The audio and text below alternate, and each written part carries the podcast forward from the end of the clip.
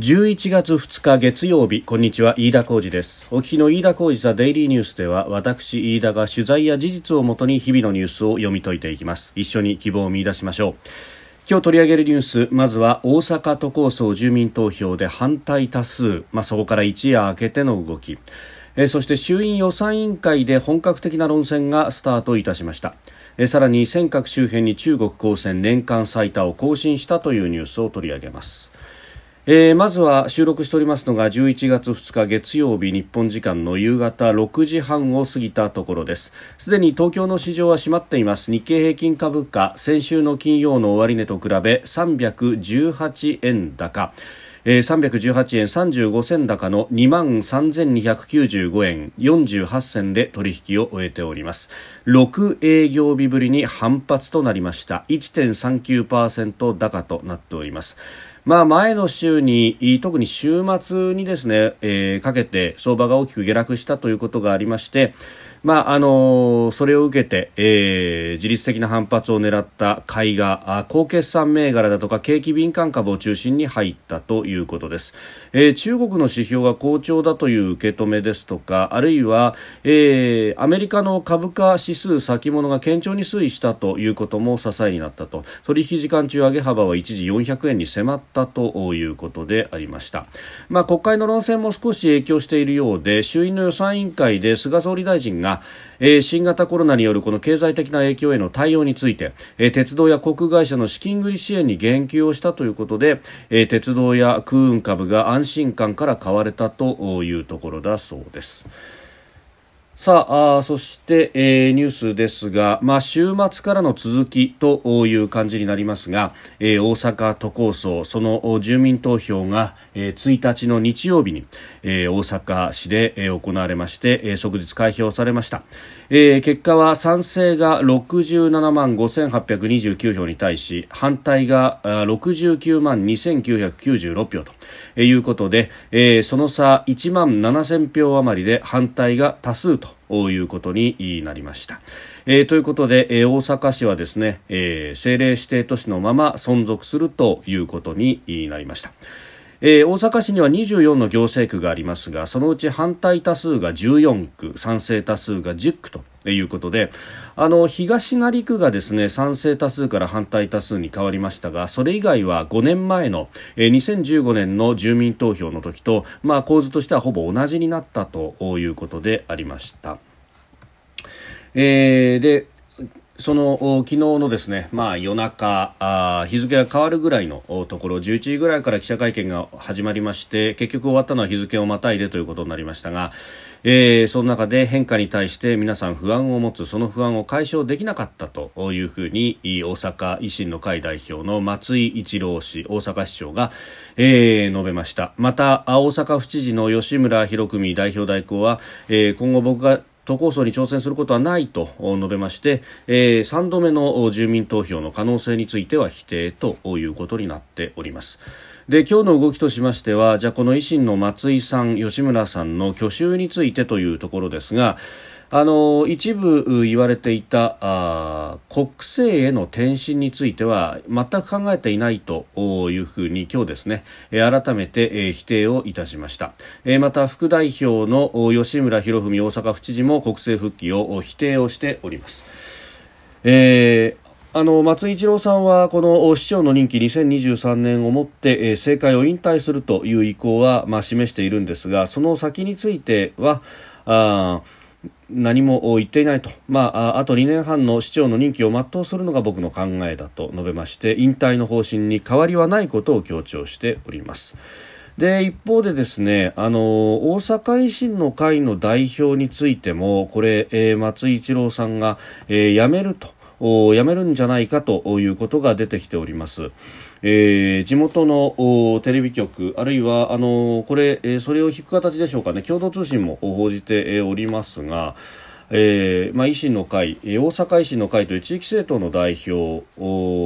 をこれもですね次の党の全体会議で辞任を表明するという流れになるとで、えー、じゃあ次は誰がトップに立つんだということですが、まあ、その辺はですね大阪府の吉村知事が有力視されております、まあ、あの松井さん自身も次の代でということを昨日の会見の中でも強調している部分がありましたので、まあ、おそらくはそういうこう流れになっていくんだろうということであります。えー、またあの国政政党の方日本維新の会こちらも代表は松井一郎さんがあ今現在務めているわけですが、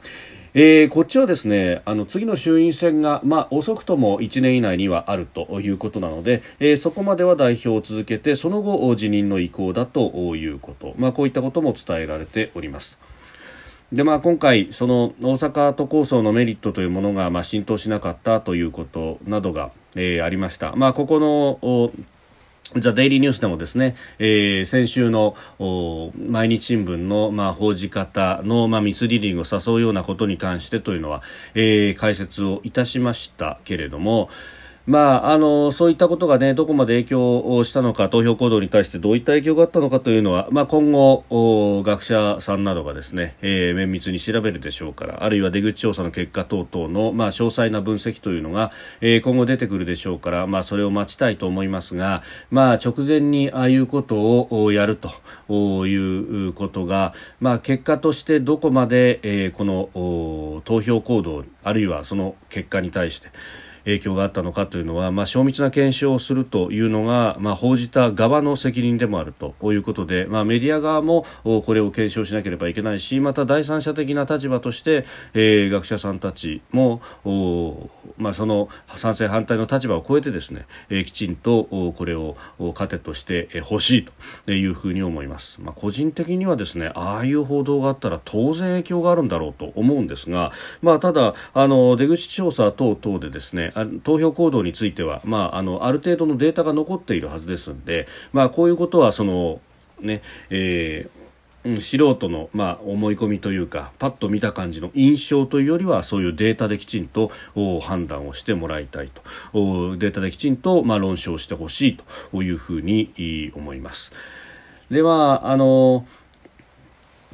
それ以外にもですね、えー、結局10年間にわたって、まあ、大阪維新があ市長と府知事という両方を、まあ、持っていたというこの俗人的なところでですね、えー、うまくいってきた、まあ、それがうまくいってきたがためにですね、えー、かえって問題点が見えにくくなったというような指摘もありました、えー、そのままでええやんというのがですね、まあ、あの立憲民主なども配ったビラにも書いてあったと。で、あの、二重行政の無駄がないというふうに、まあ、松井一郎さんが発言したことを引いてですね、今のまんまでも二重行政の無駄ないんだというふうに、まあ、あの、そのビラにも書き込んでいたようなんですけれども、まあ、これはですね、本当に大矛盾というか、まあ、ジレンマがあるんだろうというふうに思うのはですね、えー、結局、その市と府の間が潤滑にいくように、まあ、両方の首長を取り、そして、議会もほぼマジョリティを取って運営をしていくということで、えー、確かにこの今の状態では、えー、市と府の間で、えー、何か行政の不具合はないということになりますがこれがあの別々の党派が取るようなことになると一気にぐしゃぐしゃになってしまうというのが、まあ、かつてからの、えー、大阪の府と市の間柄であったところがこの10年間うまくいってきたがためにかえって、えー、じゃあこのままでいいという現状維持バイアスが強く働いてしまったと。いうことになりました。まあ、あの一方でですね、えー、いろんな指摘をする人がいて、まあ、使と府があるということでお互いがチェックバランスで、えー、やっていくので、えー、それがいいんじゃないかということもあります。まあ、チェックバランスと呼べるうちはいいんですがそれが行政が全く進まないとあるいは2つのものが並び立って無駄が増えるというようなことになると私はあそれほどよろしくはないと思うんですが、まあ、ただあの広域行政に権限をこう広げるというのは、まあ、どちらかというと住民サイド住民目線の行政からはまあ乖離していく、まあ、もちろんですねそこに特別区を作って、えー、住民サービスをきめ細かくやるんだというのが維新の主張だったわけですが、まあ、その辺がうまく浸透しなかった部分もあるのかと思います。で、えー、問題はですねこれからなんですけれどもじゃあこの先、えー向こう3年はまだあの維新が、えー、首長も議会も抑えているという状態なので、まあ、ある程度は回っていくんだろうと思うんですが、まあ、その先ですね、えー、今回、まあ、ある意味、えー、民意の多数を取った、まあ、人たちが、えー、どういうこう府市の運営をこうビジョンを見せていくのかと、まあ、今回のこの住民投票に関しては基本的に反対のための反対しかしていませんでしたから何かあのそのビジョンがっていうのは、まあ、言ってはいると思うんですけれどもあまり見えてこないとでそれを具体的に動かそうというのがどういう仕組みを作るのかというところです。あのかつてですね5年前に大阪都構想が否決された後には、えー、大阪戦略調整会議っていうものを作ってですね、まあ、ここに、えー、大阪府であるとか大阪市あるいは堺市もそうなんですが、えー、首長さんと並びに、えー、各府議会、市議会の、えー、議員さんたちが集まってですね、えー、戦略調整会議というもの、まあ、通称大阪会議と言いましたけれども、えー、これを作ってってでそこから意思決定をしていくんだという話だったんですがこれが、あのー、すぐにまあ空中分解してしまったという経緯がありました。あの、まあ、準備会議からすでに紛糾したというような、まあ、運営の仕方についてから紛糾したということではありました。が今こういったものをもう一回作るのかどうなのか、えーまあ、その辺も含めてですね、まあ、この先本当は議論していかなきゃならないんでしょうけど、まあ、国政の影響だとかそういうところばかりがクローズアップされていて、まあ、なかなか、えーまあ、今すぐにというと、まあ、維新側あの不正市政のになっている首長の側はもう脱力という感じにもなっていますし、えー、一方で勝ったこの自民党だとか共産党だとかの側というのは、えーまあ、本当だったらそういったアウトラインをだんだんと動かすということになるんでしょうが、まあ、今のところはまだ聞こえてこないとちょっと様子見ムードという感じになっているようであります。まあ、いずれにせよですねこれ大阪、まあ、日本第二の都市という非常に大きな都市でもありますしその上、えー、東京で何かあった場合にはここが取って変わると、えー、いうことが、まあ、国の全体のレジリエンス、えー、強靭性というもののはずなんですけれども、えー、その受け皿が今まさに揺らいでいるというところであります。さあ一方で国会はですね、えー、今日から衆議院の予算委員会が始まりました、えー、与野党の、まあ、議員と1対1の形で、えー、質疑をするということで今日はですね、えー、総理と全閣僚出席のもと基本的質疑を実施したということでありました。で、えー、まあ、様々なね、えー、テーマ、特にあの、この菅政権はどちらかというとミクロ的な政策をですね、どんどんと掲げていくということを出してますんで、えー、学術会議の話であるとか、デジタル庁の話であるとか、携帯電話の話であるとか、まあ、あの、そういった一つ一つのところをいろいろと突っ込んだ質問もあったようであります。デジタル庁の設置に関しては大胆に規制改革を断行する突破口として創設するというふうに説明をしております。えーまあ、ここに各省庁に分散している権限を集約してデジタル化を加速させると強調したということです。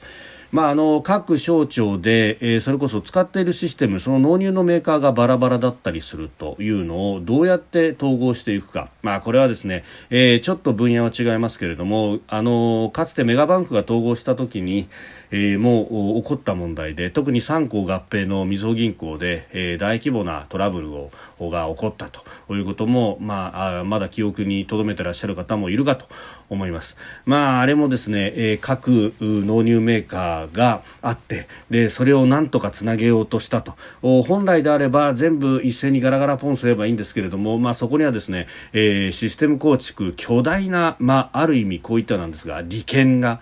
えー、おのおのの会社にあると。で、おのおのが、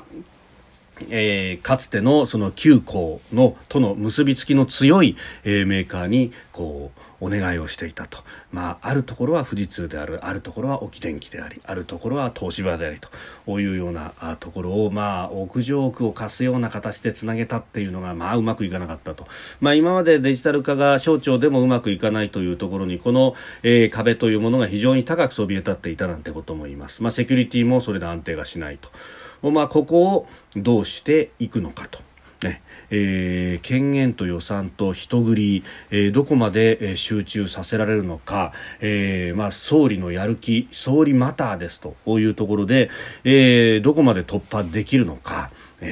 えー、その辺が問われるというところですが。えー、どうなっていくでしょうか、えー、それから学術会議の話については、えー、閉鎖的で既得権益のようになっていると官房長官当時から懸念を持っていたということでこの、え、学術会議の任命拒否の理由については会員の選考に問題があったという認識を示しました。まああのこれもですね、まあここから先こういった形で、まあ、押していくのか答弁のラインをどこに作るのかというところですがあのテレビ番組等々あるいはその後の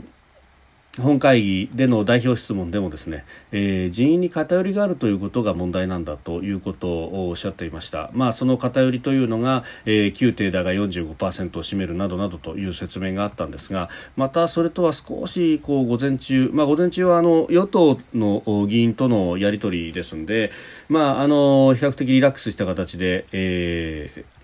総理も答弁をしたと思いますけれども、えー、閉鎖的で既得権益のようになっているというこの、まあ、会員の選考のところに問題があったという認識を示したと少し答弁のライン変えてきたな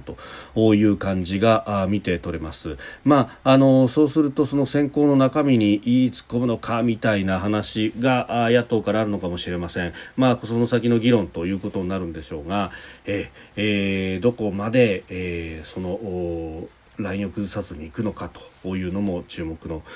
ところでもありますし、えー、ここからですね将来的にどういう学術会議に作り上げていくのかというあたりそのビジョンというものも、えー、聞いてみたいなということは思いました。えー、そしてえー、尖閣周辺に中国船、まあ、これ接続水域も含めてですね、えー、かなり尖閣周辺に中国当局の船、えー、公の船、公船が、えー、来ているということはここでも何度もお伝えしております、まあ、特にあの米中の間が角突き合わせている状態が長く続いていく。そうすると日本に対して手を差し伸べてくるというのが、まあ、中国は上等手段ではありますが手を差し伸べてくるときにこそ、えー、こうして、えー、サラミスライスと言いますけれども、えー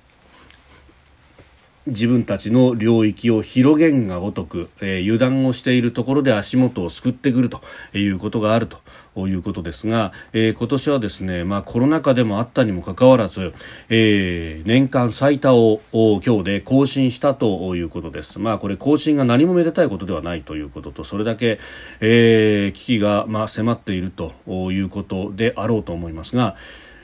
えー、尖閣諸島の領海の外側にある接続水域今日もですね中国海警局の船4隻が航行しているというのを海上保安庁の巡視船が確認をいたしました。えー、那覇にあります第11管区海上保安本部によりますと尖閣周辺で中国当局の船が確認されるのは57日連続、えー、年間では合計で283日となって、えー、過去最多を更新したということです。えー、領有権の規制事実化を図る狙いということですがそもそも論として日本と中国の間にはここは領有権の問題がないということですのであのいたずらにですねこの領有権の規制事実化なんていうふうに言うと相手の主張に乗ってしまうということもありますのでこれも表現気をつけなければいけませんが。えー、いずれにせよですね、まあ、尖閣の接続水域あるいは領海というところまで来て、まあ、あの船が動く分には一応は、えー、国際法上無害通行権というものがありますので、まあ、これに関してですねあの無害で通行するんであれば、えー国際法違反でもないということでこちらから何か仕掛けるということもできないんですが、まあ、そこからですね例えば航空物、まあ、ドローンのようなものを飛ばすということになると即座に領空侵犯ということになりますしまた、えー、そこでですね漁をしている日本の漁船などに対して何か法執行をしようとするというのは完全に、日本の主権の侵害ということにもなります。で、えー、むしろ向こうの主張、えー、我々の領土なんだから領海なんだから我々が法執執行するんだということを、まあ、みすみす認めてしまうということになるのでこれ、えー、中に船が入ってくるというだけでも相当な緊張感を持って、えー、現場はやっているというところになるわけです。まあ、あの何度も言いますがそこに対しての、えー、人員とそして船、えー、さらにはあ資金というところの、まあ、きちんとしたあ手当というものをしなければいけないしでその、えー、裏打ちとなるのは当然、えー、日本の経済力ということにもなりますので、まあ、そこを、えー、きちんと回していかなくてはいけないと。おその段になって、えー、増税だとかをしてしまうというのは、まあ、明らかに間違っているだろうということ、まあ、結局国力が下がるということが回り回ってこういうところでの中国の、え、圧迫というものにまで、えー、つながっていくということ、まあ、この辺もきちんと理解をしていかないと、え、自分の国を自分で守るというわけにも、え、やりたい時にできないということにもなりかねないということであります。飯田浩司ザデイリーニュース月曜から金曜までの夕方から夜にかけてポッドキャストで配信しております。番組ニュースに関してのご意見感想飯田 TDN アットマーク Gmail.com までお送りください。飯田浩司ザデイリーニュース。また明日もぜひお聞きください。以上飯田浩司でした。